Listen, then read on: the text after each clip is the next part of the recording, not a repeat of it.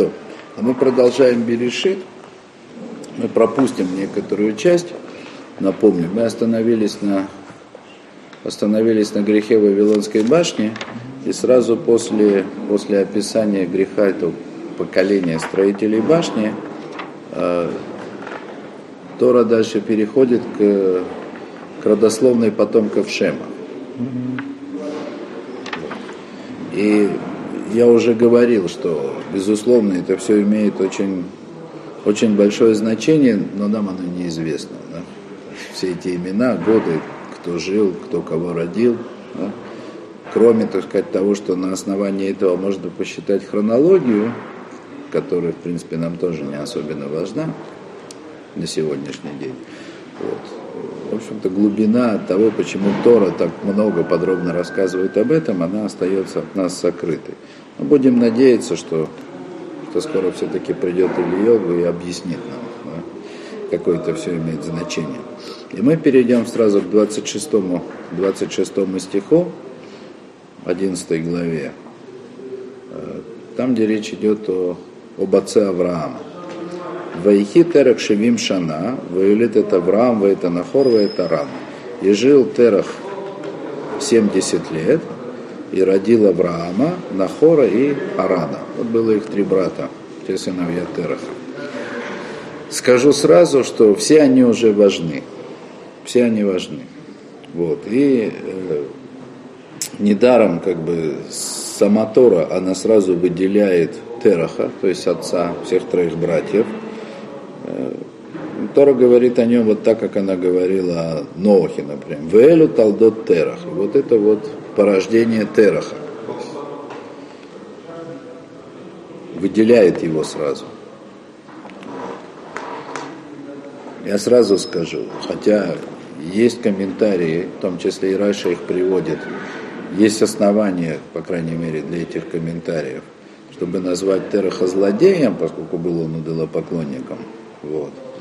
Тем не менее, э, видимо, он удостоился будущего мира, как минимум э, раскаялся в час смерти. Так, по крайней мере. Так, по крайней мере, следует о нем считать, потому что, как мы увидим, все его сыновья, они все сыграли роль в дальнейшей истории этого мира. Не все такую большую, как Авраам, но все, все так или иначе имели значение. И поэтому, очевидно, поэтому Писание говорит «Велю талдот терах», Терах алит это Авраам, это Нахор, это Ран. Значит, Терах родил Авраама, Нахора и Ран. Тут э, порядок меняется. Э, нет, не меняется. Так и есть. Дальше. То есть Авраам старший, Нахор средний. От Авраам Нахор Вааран, Вааран алит от Лота. А Ран еще успел родить Лота. Лот. Дальше понятно, вы уже знаете о том, что Лот дальше тоже будет персонажем нашей истории. Ваямат Аран аляпней тера хавив берец малидато беур каздим. И умер Аран альпней терах, то есть еще как бы при жизни Тераха, на глазах Тераха. Значит, что должно свидетельствовать о том, что умер он, как говорят, безвременно. Да? То есть он умер раньше своего срока. В земле рождения его в Урказдим. Значит, тут сразу появляется мидраж. Вот. Тут сразу появляется мидраж, который рассказывает историю, что, почему умер Арам. Что все начинается с того, что э, Терах, отец Авраама, так говорит Мидраш, он был мастером по изготовлению домашних идолов и продавцом. То есть он держал магазин идолов. Вот. А Авраам, который уже тогда открыл Всевышнего, он разбил всех идолов, которые были в лавке его отца, Мидраш это все обыгрывает, говорит, что он вложил палку в руку самого большого идола, и когда отец пришел, спросил, кто это значит. Все это поразбивало. Авраам сказал, вот самый здоровый идол, все, все поломал. Такая провокация. Такая провокация. Но это было, э, это было не просто мелкое хулиганство, то есть для Авраама это было это был бунт против существующей системы. Напомню, то есть речь идет о поколении Вавилонской башни, когда появился первый царь, Немрод, под руководством которого все служили идолам. Есть, которые говорят, что поклонялись солнцу, есть, которые говорят, что поклонялись огню, что, в общем-то, недалеко друг от друга. В общем, Авраама привели на суд к Нимроду. И Нимрод Нимрод пригрозил, что бросит его в огонь. Тоже есть мидраши, которые приводят диалог. Да? Как Нимрод как бы уговаривал Авраама, чтобы он поклонился, если не огню, то хотя бы чему-то. Авраам отказывал. В общем, Авраама бросили в огонь. Аран тоже присутствовал при этом. Вот. И он для себя не решил, у него не было уверенности той, которая была у Авраама. Он решил так, что если в споре Нимрода и Авраама победит Авраам, то я буду с Авраамом. Если победит Нимрод, общем, тогда буду молчать. Так решил для себя Аран. Ну и, значит, когда Нимра для того, чтобы доказать неправоту Авраама, бросил его в огонь, и Авраам вышел оттуда живым, тогда Аран заявил, что он тоже, тоже против огнепоклонников, тоже за единого Бога. Тогда бросили его, он сгорел. Вот. На это и намекает вот этот стих, который говорит, что умер Аран вот, хотя я сейчас скажу как бы что-то что важное. Допустим, большинство комментаторов, они говорят, что вот этим, причем Рабейну Бхаи, он очень четко это говорит, что если бы вот это писание в этом месте не намекнуло на то, о чем рассказывает Мидраш, причем неважно, как это было, вот, потому что тоже это нужно сказать, Рамбам приводит из некой древней нееврейской исторической книги, да, значит, о том, э, историю про то, что на самом деле царь Авраама не в огонь бросал, а в тюрьму его посадил. Посадил его в тюрьму из опасения, что, что он собьет с пути истины во всех его подданных. Посадил в тюрьму, а потом выслал его. Но это тоже было чудо. Выслал, в смысле то, что дальше Тора рассказывает о том, как семья Авраама покинула Ур-Каздим или Ур-Халдейский. Значит, это произошло не потому, что они сами ушли, а потому, что царь их изгнал. Но это не важно, потому что Рамбан, например, он говорит примерно так, какая разница, что там было, бросали его в огонь, в любом случае это было чудо Всевышнего будь то это в соответствии с версией Мидраша, будь то в соответствии с версией, которая будет Рамбам, то есть, очевидно, здесь было чудесное спасение Авраама, и было, в общем-то, не чудесная, а обыденная смерть Арана, который, который поплатился за то, что, за то, что он сомневался. Ну, так всегда. Так всегда.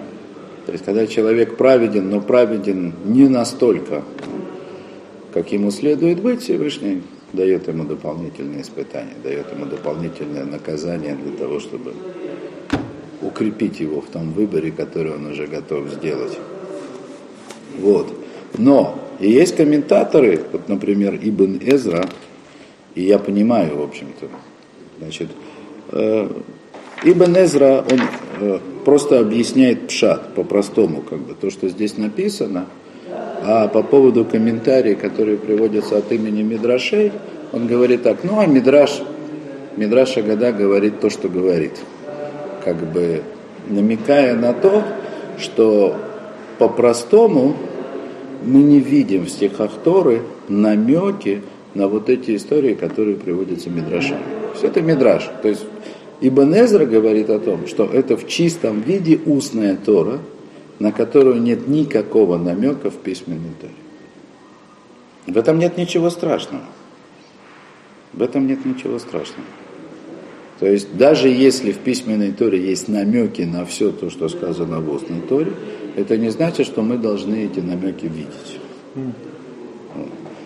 Э, недаром же говорит Агада про Раби Акиву, что он Дараш в смысле объяснял коронки на буквах. Может, из коронок на букв вытекает то, что я не знаю. Вот.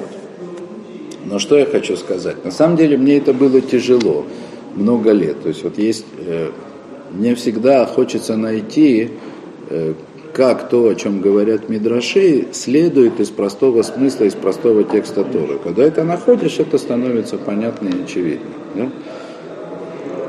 Здесь нет намека. И дальше, вот мы с Божьей помощью начнем Лех-Леха, может быть, даже завтра, начнем главу Лех-Леха, там, где вот начинается уже вся история, собственно, Авраама. Там тоже очень трудно найти намеки на самые фундаментальные вещи, которые, согласно объяснению Мидрашей, относятся к выбору Авраама. Здесь мы тоже говорим об этом. Авраам открыл единого Бога. Где об этом намек? Не видно. То есть это очень, даже тот намек, который признают, наличие которого признают другие комментаторы, как Рабейн Пхай там, или Раша, значит, э, что смерть рана, а рана намекает как бы, на всю эту историю, произошедшую с Авраамом, намек очень слабый. И, как мне кажется, как бы вот, размышляя об этом в этом году, да, когда я готовился уже к этому уроку, начиная две недели назад, мне кажется, я понял одну вещь очень важную. Да? То есть, в конце концов, это текст Торы. Торы текст Торы, который был, был дан народу Израиля, потомкам Авраама. Они знали, о ком здесь должна пойти речь. То есть этот текст написан для того, кто владеет устной Торой. Не только той, которая была дана Маше как объяснение всему, но это же просто потомки, да? Правнуки Яакова, те, кто получали Тору. Для них не нужно было писать, кто такой Авраам и что он сделал. Тора сообщила им, откуда Авраам, как он родился, как это произошло. Может быть, намекнула еще на какие-то вещи, которые являлись отчасти. Но это, этот текст был дан тому, кто понимает, о чем идет речь. Поэтому как бы э, не должно быть в этом никакой неожиданности. Тара говорит о значимых вещах, о потопе, о Нохе, о его потомках, как они разошлись по земле, о грехе Вавилонской башни. И она подводит это к тому, чтобы привести родословную Авраама, который происходит от Шхема, э, от, от Шема, договорился, вот, который происходит от Шема. Но даже говорят комментаторы вот о чем. Значит, э, родословные других сыновей Ноаха, они приводятся до греха Вавилонской башни. Родословная Шема, она приводится после греха Вавилонской башни. Вот было поколение Вавилонской башни, которое согрешило. И тут есть еще очень важный момент, которого не видно из самого текста Торы, но который, который очевиден, если произвести подсчеты, кто когда родился. Э, то, что происходит с Авраамом, вот то, о чем мы читаем сейчас, это происходит точно в поколении греха Вавилонской башни. То есть, когда Всевышний заповедал Аврааму, мы будем в этом следующей главе, лех леха, иди, да? В это время и произошло раз, э, разделение на народы мира. То есть по-простому Мидраша, который, который говорит здесь про то, про то, как Авраам начал бунтовать против идолопоклонства, это еще происходило, когда царство Ирода было, э, царство Нимрода, я чего-то сегодня, царство Нимрода было в полную силу, в полную силу, то есть это как бы Идолопоклонство было то, что называется единственной господствующей идеологией. Любое возражение против идолопоклонства оно вот могло караться вплоть до смерти. Собственно, очевидные возражения особенных не было, судя по тому, что говорит Мидраш. Да. Так вот это вот э, намекает Тора, по крайней мере, о том, что произошло некое событие, которое привело к смерти Арана. Вот, но это не значит, что имя его стерлось как бы, из дальнейших поколений. Мы сейчас это увидим. И тут есть еще, есть еще сложное место, что вызывает проблемы. То, что вызывает проблемы у комментаторов. Значит, сказано, что Ваямат Аран Альпней Терахавив, и умер Аран значит, перед лицом Тераха отца его, в земле рождения его бы Ур-Каздим, Ур-Каздим или Ур-Халдейский. Значит, в принципе, был такой город, и он находился в земле Шинар, то есть э, в южном Междуречии. В южном Ираке, очевидно. Вот. И это вызывает проблемы, потому что место происхождения, э, место происхождения семьи Авраама – это Харан, это северное Междуречие. Вот. Но Рабейн Абхай, он как бы выходит из этого положения, он говорит о том, что они жили сначала, они все родились в Харане, только младший Аран родился тогда, когда они переселились в Урказдим. Там он родился, только он там родился, он там и умер. А они, как сказано дальше, то есть вся остальная семья, они ушли. Вейках Авраам, Венахор, э, Лаем Нашим, Шем Аэшет Авраам Сарай, Вешем Эшет Нахор Милька, Бат Аран, Ави Милка, Ави Иска. Значит, и взяли Авраам и Нахор, то есть оставшийся в живых брат, да? они взяли себе жен, имя жены Авраама Сарай, вот обратите внимание, что имена и Авраам, и Авраам и Сара, они имеют еще не те имена, которые у них появляются потом. Авраам просто Авраам без буквы Г в середине, а Сара с буквой Ют. Не Сара, а Сара. Да, так вот. И взял Авраам и Нахор, взяли они себе жен, жен, значит, имя жены Авраама Сарай, имя жены Нахора Милка, Батаран, то есть вот эта мелка, она была дочерью, дочерью Арана, погибшего брата. Ави мелка, Ави иска. А Аран, здесь он уже назван отец мелки, то есть уже названный, и отец иски. Это не пшат, но но большинство комментаторов согласны, согласны с интерпретацией Мидраша, что Иска это и есть сарай. То есть, грубо говоря, Авраам и Нахор, они женились на дочерях погибшего Арана. То есть, понятно, вы помните, что в принципе здесь как бы описаны корни, да, не только Авраама и Сары, но и Ривки и Рахели, да, потому что все они будут потом внучками, правнучками этого самого Нахора, который взял женой или Милки, да, которая сама была дочкой Арана. Вот. Это то, о чем я говорил, да, что, что хотя сам Харан, отец Авраама при жизни, он был злодеем, тем не менее, видимо, не просто так он удостоился того, что его семья, она стала теми людьми, из которых было выстроено наследие, наследие народа Израиля. от них произошел Израиль. И даже Лот, который выпал в определенном смысле да, из, из общего единства, он через э, двух своих прапраправнучек, вроде Рут Моавитянки и Нааме Аминитянки, он сказать, поучаствовал в восстановлении дома Давида и прихода Машеха.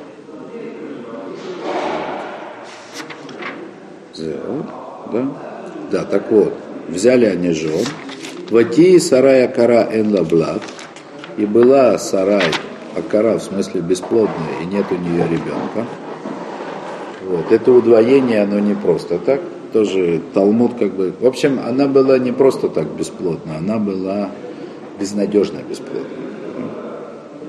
Безнадежно. То есть это вплоть до, так сказать, э, до физического ущерба. Гемора расходится, какой именно там физический ущерб был.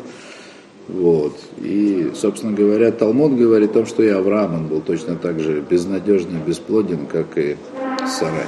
Это, собственно говоря, то, о чем мы говорили на вчерашнем уроке. Я напомню, когда речь шла о комментарии Рамбана об имени Всевышнего Шендалит Ют, угу. в котором Всевышний открылся про отцам этим именем, именем, которым он побеждает Мазалот, источники человеческой судьбы. Да? Так вот, с точки зрения природы этого мира у Авраама и Сары не могло быть никаких потомств, никаких потомков, ничего вообще, в принципе. Они не должны были никого породить. То есть то, что у Авраама и Сары да, появились потомки, Ицхак и дальше, то есть это уже было явное чудо Всевышнего.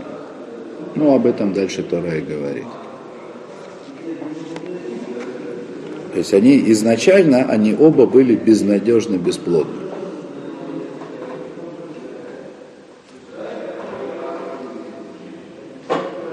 Вейках терех от Авраам бно, вейтлот бен Аран, бен бно, вейт вейцарай калато, эшет Авраам бно, вейцу атам миур каздим, лалехет арцот кнаан, веево аль-харан, вейшву шам. И взял Терех Авраама, сына его, и Лота, сына Арана, внука его, и Сараи, свою невестку, жену Авраама. Да.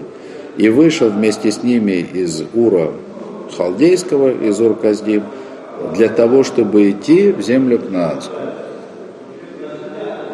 В землю Кнаанскую. На это, конечно, обращают внимание комментаторы.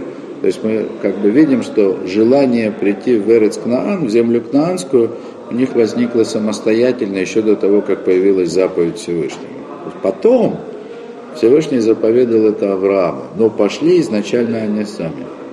Из этого самого Ура Халдейского. Да, кстати, про Ур халдейский надо все-таки сказать. Есть три варианта, что означает название этого города, а один из них, Ур это буквально огонь, костер. Одно из них, оно связывает как раз название этого города с тем самым Мидрашом, который говорит о том, что Авраама бросали в огонь, и в этом огне погиб его брат Арам. То есть это вот такое место, связанное с огнем. Да, так вот и дошли они до Харана и остановились там. В смысле, поселились там. Ешву это, это Ешву. Остановились там. Собственно, вернулись как бы на свою родину. Вот, если идти за комментарием Рабейну Пхая. Ваю емея терех хамеш матаем шана, веймат терех вахаран. И были годы жизни Тераха 250 лет, и умер Терех Бахаран. Так вот, Здесь опять возникает проблема. Э, Терах умер после того, как Авраам покинул Харан по заповеди. И тем не менее, здесь Тора нарушает как бы вообще принципы. Говорит о том, что Терах умер. Тора говорит о том, что Терах умер еще до того, как сообщает о событиях, произошедших до того.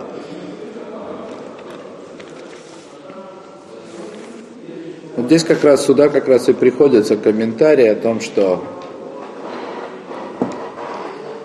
те комментарии, которые говорят о том, что Терах был злодеем. Он назван мертвым, хотя по хронологии еще должен быть живым, потому что злодеи при жизни называются мертвыми. Вот. Но даже по мнению этих комментаторов, э, очевидно, придется признать, что он раскаялся, по крайней мере, в час смерти его. То есть он удостоился будущего мира. Все кажется, все кажется, я сказал все, что собирался сказать в этом месте. Мы с Божьей помощью закончили главу Нох, и завтра с Божьей помощью начнем Лех-Леха. Надеюсь, это будет более живо и понятно. Спасибо за внимание.